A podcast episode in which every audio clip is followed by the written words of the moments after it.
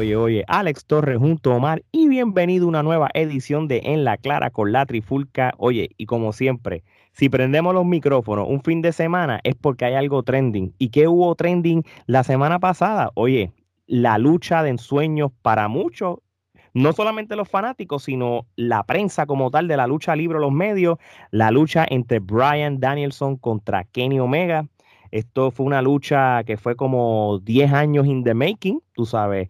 Este, pero esto la pregunta, ¿esta lucha realmente fue una lucha de ensueño? ¿Esto realmente fue un dream match como dicen? Omar, que es la que hay, brother. Este, vamos, este tema hay que hablarlo, brother. Papi, esta pelea fue una lucha de muy interesante y de muchos sentimientos encontrados, así que vamos a ver cómo rompemos aquí. Yo lo que sí sé y puedo decir es que lograron hacer noticias y lograron hacer bullicio y mucha gente estuvo pendiente de esa lucha digan lo que digan, mucha gente estuvo pendiente de esa lucha y sea para bien, sea para mal, esa lucha causó impacto en el mundo de la lucha libre. No, no, así mismo es. Oye, pero Omar, vamos a ser realistas. Esto no es la primera vez que ellos se enfrentan. No es que, no es que ellos han, luchado un montón de veces, pero hay una lucha en específico que ellos tuvieron para el, para el 2009, ¿verdad? Que sí, para, lo de PWG 100. Sí, eh, para los que no sepan, PWG es una empresa de, de, de, California, en, el sur del estado de California, aquí en los Estados Unidos, la Pro Wrestling Guerrilla. Independiente, de ahí han salido este, la crema. John Box, eh, Cesaro ha pasado por allí, Adam Cole, papi, eh, la crema de la crema ha pasado por allí. no, Alistair Black, papi, de todo, hay, hay, los caballos han estado ahí. lo que pasa es que la gente habla mucho de las independientes y ya piensan en el, en el este de los Estados Unidos y la Florida. Pero Pro Wrestling Guerrilla realmente es una de las tops eh, en, el, en todos los Estados Unidos de independiente hasta del mundo, porque como tú dices, ha, salido lo mejor de lo mejor. ¿Y a qué venimos con esto? Este, más o menos para el 2009, en uno de los eventos que hubo de ellos, del PWG, pues, hubo una lucha entre Kenny Omega y el American Dragon Brian Danielson. Y es una lucha que, mano, búsquenla en YouTube, es súper, súper buena. Estás viendo en, eh, para ese 2009, estamos viendo ya un Brian Danielson que ya se convirtió en esta figura importante en, la, en las indies de la lucha libre y un Kenny Omega que estaba empezando a subir. Era como que lo, nuevo, el, como la música, el best new artist empezando a despuntar Kenny Omega, pero todavía no, no era Kenny Omega, no se había convertido en la bestia. Sí, ya, ya este tiempo, ya Brian Danielson estaba ready para la Grandes Ligas, que para aquel tiempo iba a ser la WWE, que ya después, un tiempo después, pues, se unió a lo de NXT y lo del Nexo y todas esas cosas que todo el mundo sabe. So, esta lucha estuvo buena, porque esta lucha hubo una, una mezcla de lo que fue comedia y lucha de alta calibre. Eso, eso es como mucha, la mucha gente lo, en sus artículos, como en la misma revista GameStop, los otros días hizo, puso un artículo, obviamente, sobre esta lucha, pero era porque iban a, por lo del preámbulo de la lucha que tuvieron, pues eh, los otros días en Nueva York. So, esta lucha fue muy buena. Va a haber este elementos de comedia entre ellos dos, que, que realmente es lo que hace a Kenny Omega lo que era porque Kenny Omega pues, trajo lo, que era la comedia en la lucha libre, pero después te hacía el switch a lo de la lucha libre de alta calidad, que es lo que te está haciendo ahora mismo. Exacto, es más o menos una mezcla. El, el, Orange Cassidy es lo que Kenny Omega hacía antes, vamos a ponerlo de esa manera. Algo así. Este, más, o menos, de esa misma lo Que, lo que pasa es que Orange Cassidy se ha mantenido en la línea de soft, de suave y comedia. Y Kenny, pues, eh, cogió y viró la tortilla strong style, pero salvaje. Sí, no, de momento está vacilando y, en un giro de 180 es una, pata, una pata que te desnuca. sí, sí, sí. Pero verdad que, sí. lo, lo, más brutal de todo que, que Kenny Omega, para aquel tiempo, él, él estaba saliendo de lo que era la Deep South Wrestling, porque que era el territorio de la WWE no dio pie con bola ya, no por falta de talento, es por, por, por, por, puse como el WWE. No era lo que ellos están buscando en ese momento. Sí, sí, pero estuvo después en la DDT Pro, en WA, PCW, Jersey All Pro Wrestling, que entonces eh, él estuvo entre, eh, corrió los Estados Unidos en la Indie. So, entonces, en ese evento que fue... Esa lucha, algo que quiero comentar de esa lucha, estuvo gracioso en lo de comedia, que ellos empezaron a hacer una competencia como de pulseo, como si fuera de lucha de dedos y, empezaron a hacer eso en, la misma lucha al comienzo y de momento la lucha se torna, ¿verdad? Drásticamente en una super lucha, una tremenda lucha porque Daniel Bryan pues se caracteriza, ¿verdad? Por, por muchas llaves, por ser bien strong style y el mismo Omega y dieron un, buen entretenimiento. Sí, no, no, de verdad que sí. Este, realmente fue una buena lucha para ese evento número 100 del PWG y se los recomiendo. Búsquenlo online y eso. Bueno, ahora vamos sí, 11 años después, por poco decía 100 años, 11 años después, 11 años después eh, Brian Danielson firma con AEW, que todo el mundo sabe, y el primero que busca es a Kenny Omega. Lo más brutal de esto, Omar, es que él no quiere el título, él quería pelear con él. Quería demostrar, y, y como él dijo en la conferencia de prensa que dijo Daniel, eh, Brian Danielson cuando estaba con Tony Khan, él no quería eh, ver si eh, eh, luchar con Omega para él probarse. No, no, no. Él quería luchar con Omega para ver si en verdad Omega era tan bueno como la gente decía, porque él había luchado con Omega anteriormente y él quería ver qué diferencia ha tenido Kenny Omega durante todos estos años. Y aquí tenía una, esto, esto era algo clásico, porque tenía el Kenny Omega en su pick, ya es un Kenny Omega experimentado, es un Kenny Omega que conquistó Japón, que se volvió el luchador número uno del mundo, y es un Kenny Omega en su prime es un Daniel Bryan o Bryan Danielson que ya viene de salir de una empresa, ya pasó una lesión, ya había conquistado la gloria y ya es más veterano. So que aquí era más interesante la lucha que cuando se dieron por primera vez las caras. yo tenía muchas expectativas. Hasta este momento, antes, antes de que empiece, de que sonara esa campana, yo estaba lleno de expectativas. ¿Tú cómo te sentías antes? Oh, mira esto. Por el simple hecho que no, el título no estaba en juego, me subió las expectativas porque yo, yo, yo vamos a ser realistas, yo, yo hubiera encontrado injusto que tú tienes un roster de talento en AEW con el de que llevaban, que ya estaban primero en la fila para ser number one contender y este venga.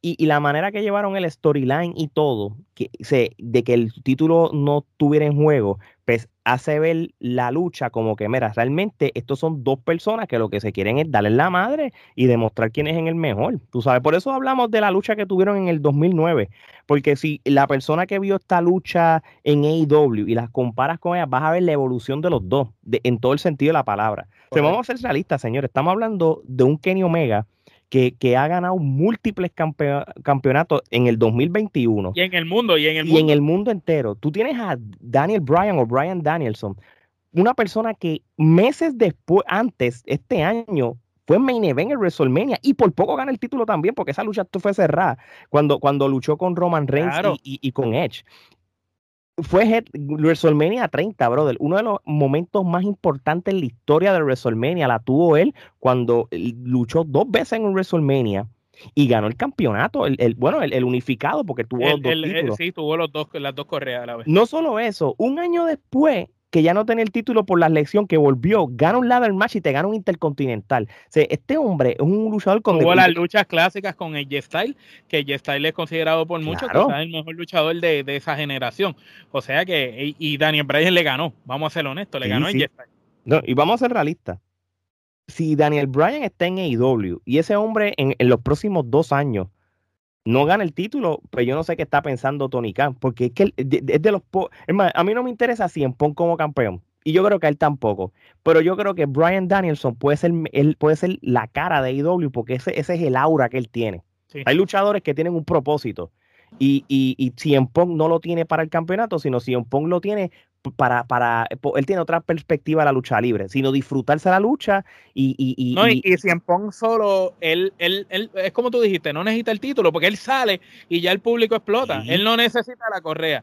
Sin embargo, alguien como Daniel Bryan, como campeón, no es que necesite de Daniel Bryan la correa, es todo lo que puede hacer para la marca si Daniel Bryan es campeón, porque si Daniel Bryan es campeón, nos abre a un mundo de posibilidades de luchas con todos estos nuevos talentos, y podría, tú te imaginas a Hanman Adam Page, que ha tenido un crecimiento drástico desde que empezó en AEW, que lo hemos mencionado, al principio no era santo de ninguno de nosotros y hemos visto la evolución del vaquero. Un vaquero luchar con Daniel Bryan en una buena lucha. Eh, sería, muy, sería interesante y ver quizás ese pase de batón y que si el vaquero se va a coronar, se corone ganando con Daniel Bryan. ¿Tú sabes cómo pone eso al vaquero? Sacho, obligado, obligado. vamos a ver, pero mientras tanto, vamos a hablar de lo que cataloga mucha gente o, o lo anticipaban como una lucha de sueño, un Dream Match, o mal. La lucha de Daniel Bryanson contra Kenny Omega. ¿Fue un Dream Match, sí o no? ¿Y por qué? Pues mira, para mi opinión fue un Dream Match. ¿Por qué fue un Dream Match? Porque no solo tenía dos de los mejores luchadores que han existido en la faz de la Tierra y dos de los mejores de los últimos 15 años, la lucha me gustó porque no fue una lucha al estilo de Kenny Omega. No es lo que ya nos tiene acostumbrado Kenny Omega. No vimos una lucha super strong style, salvaje de esas rápidas, a un paso rápido, sino vimos una buena lucha. Entonces, quizás Kenny Omega, eh, yo comparo esta lucha y, no es que me gustó más esta, pero la comparo con la primera que tuvo Christian con Kenny Omega. es como Kenny Omega no los han vendido de una manera. Y entonces, al luchar con estos luchadores veteranos que tienen experiencia y que le bajan el paso de lucha de Kenny Omega, lo mete a un círculo totalmente distinto al que estás acostumbrado a ver a Kenny Omega. Tú estás viendo siempre a Kenny Omega en una zona de confort, donde él es el más rápido, donde él es el que domina, donde el, otro luchador ante él siempre se ve inferior. Donde único no vimos que un luchador se vio inferior fue cuando vimos a Kenny Omega por el campeonato de Triple Manía peleando con Andrade. Andrade y Kenny Omega se veían parejos y no importaba quién ganara, los dos se veían parejos. Pero todas las demás luchas de Kenny Omega, siempre Kenny Omega se ve superior. En la lucha de Christian, Christian lo llevó a luchar y, y fue interesante porque Kenny Omega demostró que de verdad es un gran luchador, que no lo hace todo el tiempo ese estilo de lucha, pero sí puede hacerlo. Y aquí con Daniel Bryan se tuvo que joder, como decimos cafremente en Puerto Rico, y tuvo que dar una lucha eh, de verdad de psicología. Lucharon, eh, me gustó porque hubieron muchas llaves, ah, hubieron muchas transiciones de llaves, hubo muchas movidas que eran provocando la próxima que venía. Y no vi a Kenny Omega como coreografía, luchando los movimientos que siempre tiene. No, vi cosas imprevistas de ambos luchadores. Y eso es lo que me gustó. Tampoco vi a Daniel Bryan yo hubiera quizás esperado a un Daniel Bryan más rápido, más explosivo, y sin embargo vi un Daniel Bryan más veterano, que lo que quería era, mira, quiero lastimar a este hombre, déjame atacarlo aquí, hacerle llave y hacer que el, que el tipo se vaya al piso para que tenga que luchar. Y eso fue lo que hizo que la lucha para mí fuera un clásico, porque no vimos esa lucha rápida que todo el mundo esperaba quizás ver, sino vimos, vimos una lucha, lucha libre 101 en su máxima expresión. Sí, y, y tienen que ser realistas, tú sabes, este, tú, si, si, si están llevando un storyline, y tienen un propósito para que estos dos sean un programa de meses, como nosotros le llamamos, tú no vas a gastar todos los cartuchos para esta lucha. Lo más brutal de todo esto. Pero parecía que sí, Ale, parecía que sí. Porque a, a, los 10 minutos de lucha tú decías, espérate, esto no es una lucha de televisión, tú sabes. no es verdad, es verdad. Pero, pero fíjate, este, la lucha, yo, yo también opino que fue un Dream Match. Fue un Dream Match por dos razones ambos siguen en el pic de su carrera. A veces, a veces la lucha libre en general tiene la mala costumbre de hacer Dream Match cuando ya los luchadores no están en su pick. Y esto, mano, esto no pasa en la lucha libre, esto pasa hasta en el boxeo. Tú pones una pelea de Mayweather contra Pacquiao, que cuando por fin hubo ese Dream Match, fue 5, 6 o 7 años muy tarde de lo que del año. Pero tú tienes que tener cuidado cuando tú catalogas Dream Matches con luchadores que están en picada, Goldberg contra Undertaker o etcétera. Aquí tú tienes un Daniel Bryan, por eso es que mencioné lo importante que fue el ser parte del el main event de WrestleMania en Tampa en el año 2021, porque esa fue su última lucha en un pick, en un main event status. Entonces, pues tú le estás dando eso, un main event, una persona que es main eventer, contra el tipo que está haciendo ruido mundialmente en la lucha libre, este, junto a Roman Reigns, que es de WWE. Tienes a alguien no WWE haciendo el ruido y el impacto que te está luchando en México, que te está luchando en los Estados Unidos, que lo más seguro va para New Japan. Todos estos luchadores de IW e que quieren ir para New Japan, este, se están, están rompiendo la mano. So, sí, mucha psicología. Aquí hay, e, esto es una lucha para los fanáticos de la lucha libre profesional. ¿Por qué yo digo este término, lucha libre profesional? Porque realmente estamos en una era que la parte del entretenimiento está sobresaliendo más. Y, esto, era esto, era para el pro wrestling. Este es para el pro wrestling fan. So, cuando yo leo comentarios mínimos de las personas que no le dieron, no se la dieron a esta lucha, es porque están acostumbrados al entretenimiento tanto que la parte de, la lucha libre pues la perdieron. Esto fue una lucha técnica. De principio a fin. De principio a fin. De que Daniel Bryan y Kenny Omega te pueden hacer una lucha coreografía, tirarse de cuanta cosa, pues claro que lo pueden hacer feliz. Mira, especialmente Daniel Bryan, que era un caballo haciendo esas cosas. Obviamente, ellos saben lo que hacen, son luchadores maduros, ellos ya entienden, ellos dos, que con menos puedes hacer, puedes lograr más, que eso lo hemos dicho aquí mil veces. Y que a lo mejor todo el mundo esperaba ese tipo de lucha y ellos lo que hicieron fue no vamos a darle el tipo de lucha que ustedes esperan, vamos a hacer algo diferente que es un reto, porque es un reto tú ver a Kenny Omega llaveando con Daniel Bryan, porque ahí es que tú dices contra, de verdad Kenny Omega es el número uno eh, eh, eh, de los luchadores en el mundo en estos momentos. Bueno, yo, tú sabes una cosa, lo que sí me tomó de sorpresa esta, esta lucha, yo creo que ya no es spoiler, porque ya todo el mundo lo vio yo no, a mí, yo a veces no caigo en cuenta todavía lo de AEW y el límite de tiempo en las luchas. yo hubiera pensado que, esta lucha no iba a tener límite. Brother, hicieron casi un Iron, hicieron un Iron Man de 30 minutos. Eso es lo más brutal de todo. Ellos tienen, creo que son un límite de 35 minutos en la lucha o 30 minutos. Depende de la lucha. Esto es como, como, hay luchas de 15, hay luchas de 25, hay luchas de media hora, hay luchas sin límite. Pero ellos tienen un, un, tiempo límite establecido. Ninguna lucha pasa media hora, creo. Exacto. So, por ende, este, esta lucha tiene un límite de 30 minutos. Se, yo, yo te voy a ser bien sincero. Yo, a mí no me gustan los empates y no me gustaba cuando en Puerto Rico mismo este, decían 5 minutos, 5 minutes. Y, no hubo ganador. Y no hubo ganador. Eso a mí me endiablaba, mano. No había pasado de decirlo. Esta lucha, cuando sucedió, los dos se dieron tanto que la gente quedó satisfecha. la, recepción de la gente fue, brother, no hubo un ganador, pero está bien porque cualquiera pudo haber ganado. Esto no fue una situación.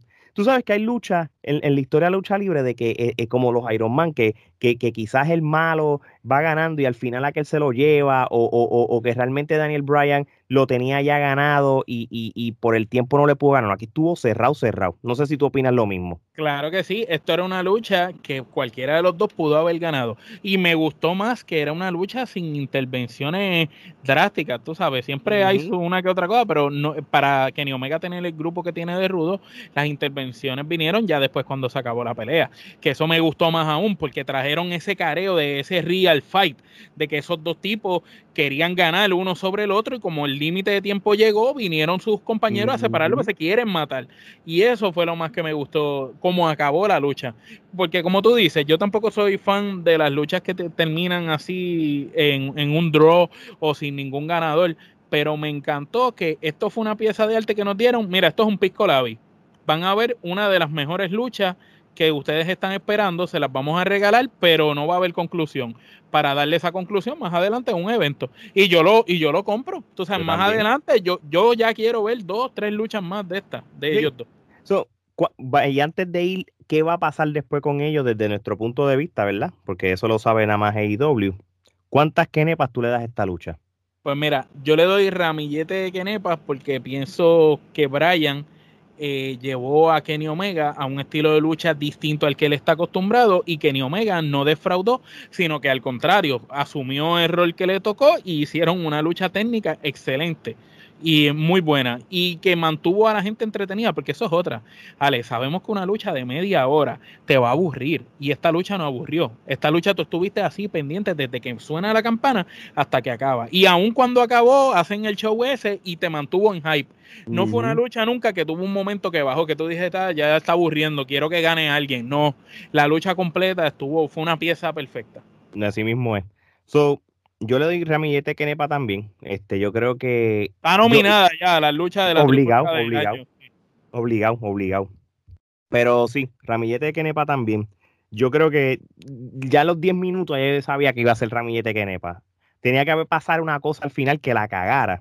Sí, sí, como una intervención. de, hecho, eh, acabando un empate, nadie se quejó, el público no estaba. ¿Sabes qué pasa? Que la gente, la gente de IW es vocal, la gente hubiera buchado, enfogonado de que estaban insatisfechos. Esto no fue el caso, brother. So, realmente, Ramírez Kenepa. El próximo pay-per-view de IW es el sábado, noviembre 6, el evento de Full Gear, ¿verdad? Este, estamos ahora mismo en septiembre, ¿verdad? Este, para cuando posiblemente salga este episodio, es principio de octubre, pero está bien. Este, ¿tú crees que la, lo lógico es que la lucha por el campeonato de AEW sea Daniel Bryan contra Kenny Omega? ¿O esto podemos estirar en chicle para maybe este, este pay-per-view, más un evento especial después, porque vamos a ser realistas, este, yo no sé cómo AEW va a ser, si va a haber luchas de number one contender o, cosas para otros luchadores. Yo sé que esto fue una lucha para probarse. Pues mira, como fue una lucha para probarse y Daniel Bryan no le ganó, yo no veo que Daniel Bryan tenga la, la oportunidad gana ya contra Kenny Omega. Yo pienso que Daniel Bryan debe luchar contra alguien y ganarse esa oportunidad como, como Christian cuando se la ganó, que Christian no llegó a pelear con, lo retó y todo, pero Christian Omega le dijo, papi, aquí las cosas no son así, tú tienes que ganártela y Christian se tuvo que hacer su filita, ganar hasta que se le dio la oportunidad. Pues yo pienso que Bryan lo mismo, quizás yo entiendo que si Bryan vence a Adam Cole, el próximo paso es Omega, pero si Bryan no vence a Adam Cole, no debes de volverlo a meter con Omega. ¿Por qué? Porque pienso que las dos historias van atadas. Pero mira, yo te voy a decir bien sincero, este, hay, dos vertientes de esto. O luchan en, en el próximo pay-per-view para continuar esto, ¿verdad? O este, pues entonces eh, eh, eh, esta, esta situación como tal, como de de, de, lo que sucedió para el próximo pay-per-view y entonces pues que empiecen a buscar eh, number one contenders, tú sabes. Lo, que, lo que pasa es que no lo pueden pichar porque la lucha fue buena y, y dio de qué hablar. So que esa otra lucha tiene que ir obligado en el pay-per-view, pero de aquí al, a noviembre al evento tiene que pasar una serie de cosas entre Daniel Bryan y personas que haga que, que ese feudo involucre, mira, sí, que Omega diga, ok, yo voy a exponer la correa porque ahora mismo no tiene sentido. Ellos pelearon en una lucha no titular y no hubo ganador. Pues yo, yo lo que ganó al otro. Pues, pues, mira lo que yo voy con esto. Yo no los pondría en, en, en este pay-per-view de Full Year todavía. Tú sabes, yo, de hecho, si tú quieres hacer una lucha de pay-per-view buena para, el, para este evento de noviembre, mano, yo pondría a Dan Cole contra Daniel Bryan porque ellos fueron los dos que se encontraron y, y, eh, al principio de cuando hicieron el en All Out, ¿verdad? Como tú dices. Por eso. Entonces que Kenny Omega, porque es bueno de que olviden esto que pasó para que no se vea tan obvio. Si tú haces, si ellos pelean en el pay-per-view, es obvio que, que suena obvio. Pero ¿qué tal sería de que otra lucha, vamos a llamarlo Dream Match, porque vamos a ser realistas, este Adam Cole hello, un caballo, el segundo lugar en el PWI del año pasado, le ha ganado a todo el mundo, cogió y subió a SmackDown y a Raw y se ganó a Seth Rollins, yo creo que fue, y se ganó a Daniel, Bryan. A Daniel Bryan y a Jess Brother, brother, se ganó a Daniel Bryan. ¿Qué mejor, ¿Qué mejor, perdóname, no Seth Rollins, qué mejor storyline que IW decir, mira, brother, ¿tú te acuerdas en el 2019 cuando aquellos se quedaron guindados en el avión, que yo subí a tu programa y, te, gané, brother? ¿Qué pasó ahora, papá? Coño, eso sería, eh, con eso nada más, eh, eh, con eso nada más, tienen ahí programas para insultarse en el micrófono y que ellos dos luchen en el full year. So, yo, yo quiero que, que en noviembre el próximo paso de Daniel Bryan sea Adam Cole y deje, y sabes qué, y dejes entonces a, Daniel Bryan, mira, mano, a mí no me molesta, déjalo para Double or Nothing para allá abajo o la otra cosa así. Lo que pasa es que tenemos que pensar que el roster de IW está demasiado de grande ahora, entonces tenemos que pensar ¿qué hacemos con los demás luchadores? Porque mira, tenemos a Punk también. ¿Contra quién vamos a poner a Punk? Porque con Punk con, con Adam Cole sería otro Dream Match también. Entonces, tenemos también que probablemente debute Bray Wyatt pronto. Entonces, ¿contra quién va a ir Bray Wyatt? ¿Viene como rudo? ¿Viene como técnico? ¿Qué va a pasar? Tenemos al vaquero que lo sacaron del televisión, no sé si es que está lesionado o qué, pero no sabemos qué vaya a pasar con el vaquero también. O sea, tenemos mucho luchador y, y pocos espacios en, en, los main events. Entonces hay que ver cómo van a jugar eso, porque los Lucha Brothers son los campeones y irán con Santana y Ortiz lo más seguro para el próximo pay-per-view, como se ve la cosa. Porque ya, o, van con Revival, tú sabes, con una de las dos parejas. Porque, o, o, con las dos, sería excelente. Sería excelente que, que fueran. Y es más, y yo te digo la verdad, a mí no me molestaría ver sé que es una lucha difícil de llevar porque son muchas parejas, pero si la logran estructurar bien, quizás una lucha entre The Revival, Santana y Ortiz, los Lucha Brothers y los John Box podría ser una pieza de arte si la saben llevar porque son las cuatro mejores parejas del la pues claro que sí. De hecho, lo más, lo más, lo si más la, si la saben llevar, mm. Tenemos que sacar a todos estos luchadores de, historia para poder seguir cuadrando lo que queda. Pero ¿qué hacemos con Daniel Bryan? Si Daniel Bryan no va con Omega, va con Adam Cole. Pero entonces, ¿con quién va Punk? Porque ahora mismo los babyfaces, Christian, Punk, Daniel Bryan. Mira, mano, tú, puedes ocupar, tú puedes ocupar a Daniel Bryan con un par de luchadores. Lo puedes ocupar con Adam Cole. Lo puedes, lo puedes ocupar con Miro. Lo puedes ocupar con MJF. Sí, pero en JF, ahora lo tienen en otra historia, le, bajaron el, sí, no, acuérdate que yo no te estoy, yo, yo, estoy, yo te estoy hablando sin, sin, sin cronología de lo que está pasando. te estoy por lo que está pasando ahora, viendo el panorama, porque eh, eh, vamos a jugar aquí a los Bookers, tenemos ese, ese, panorama y las cosas como se están llevando implica que los Lucha Brothers van en una lucha importante para el próximo evento con otra pareja o con varias parejas. Pero entonces, ¿qué es lo que tenemos acá? Tenemos el, eh, Elite, el grupo está sólido. y, qué vamos a hacer con todos ellos? Porque tenemos, ahora hay, yo entiendo que hay un líder y hay un co-líder, que ese co-líder eventualmente Adam Cole es el que se debe quedar con el grupo y Omega se va. Y, de hecho, este Bray Wyatt, ¿verdad? De fino, como, como yo no sé con qué viene.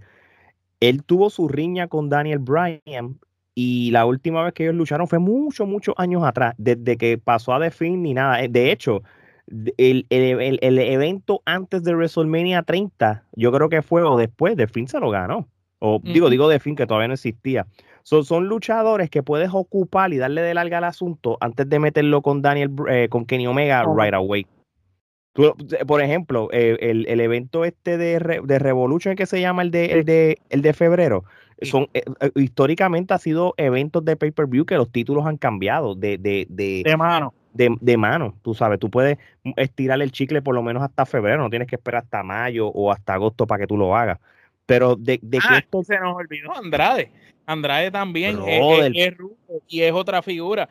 ese es el problema. Ahora mismo la empresa tiene más rudos que técnicos en, en, en spot importante. Porque tienes a Adam Cole, tienes a Kenny Omega, tienes a Andrade de Rudo, tres, tres top Rudo.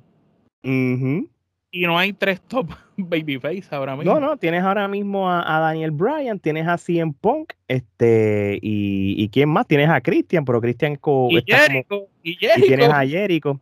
Que, que de hecho, mano, con, con, Jericho tú puedes hacer cosas con un par de luchadores también. Una lucha de Jericho contra Adam Cole, uf, sería en cuestión de, de, de, de, storyline. yo creo que se puede jugar. Pero sí, mano, Kenny Omega y Daniel y Brian Danielson, esta es la primera de muchas luchas históricas que esta gente nos va a dar. Este, esta fue una lucha de Ramillete Kenepa, nominada para la lucha del año para nuestros premios para finales de este año. Así que vamos a ver lo que AEW eh, nos va a dar la próxima semana, si van a continuar esto o qué va a pasar. Eso solamente el señor Tony Khan sabrá. Así que, y antes de despedirnos, quiero darle la gracia a todo el mundo que nos sigue en nuestro canal de YouTube. Sigan suscribiéndose, que vamos rumbo a los mil suscriptores. Oye, la gente de Twitter, ya pasamos los dos mil. Ya pasamos los 2.000 followers en Twitter. Estamos rumbo también a, esos números en lo que es el Instagram. Seguimos partiéndola en Facebook con 13.000 en, en likes y 15.000 en followers. En el TikTok vamos para 300 followers ahí sin hacer ruido, ahí calladito. De momento yo estoy aburrido. Y no bailamos, y no bailamos. Sin bailar, papi. Sin, poner mucho, sin poner mucho contenido. Este, seguimos partiéndola en diferentes países en lo que es el formato podcast y audio. Así que sigan, sigan apoyándonos. Este, en este caso, Omar hoy con la, con la, el hood de, de Trifulca Wrestling de La Clara. Ya saben, vayan a teespring.com, denle en search a Trifulca o en nuestra biografía de las redes sociales van a encontrar más información. Así que ya saben, acuérdense esto, mi gente, nosotros no somos regionales, nosotros siempre hablamos las cosas internacionales. Así que de parte de Omar y Alex, esto es hasta la próxima.